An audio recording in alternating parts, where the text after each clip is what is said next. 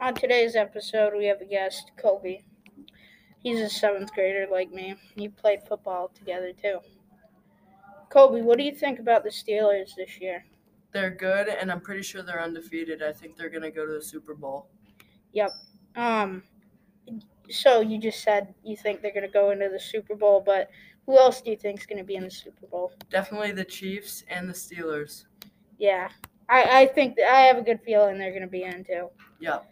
Who? Uh, what what is your favorite team, Kobe? I Right like the now. Patriots, and the Steelers are pretty good this season as well. Yeah, yeah. I I enjoy the I I like the Patriots because it's my home team, but I I like the Steelers too and the Chiefs probably. Um.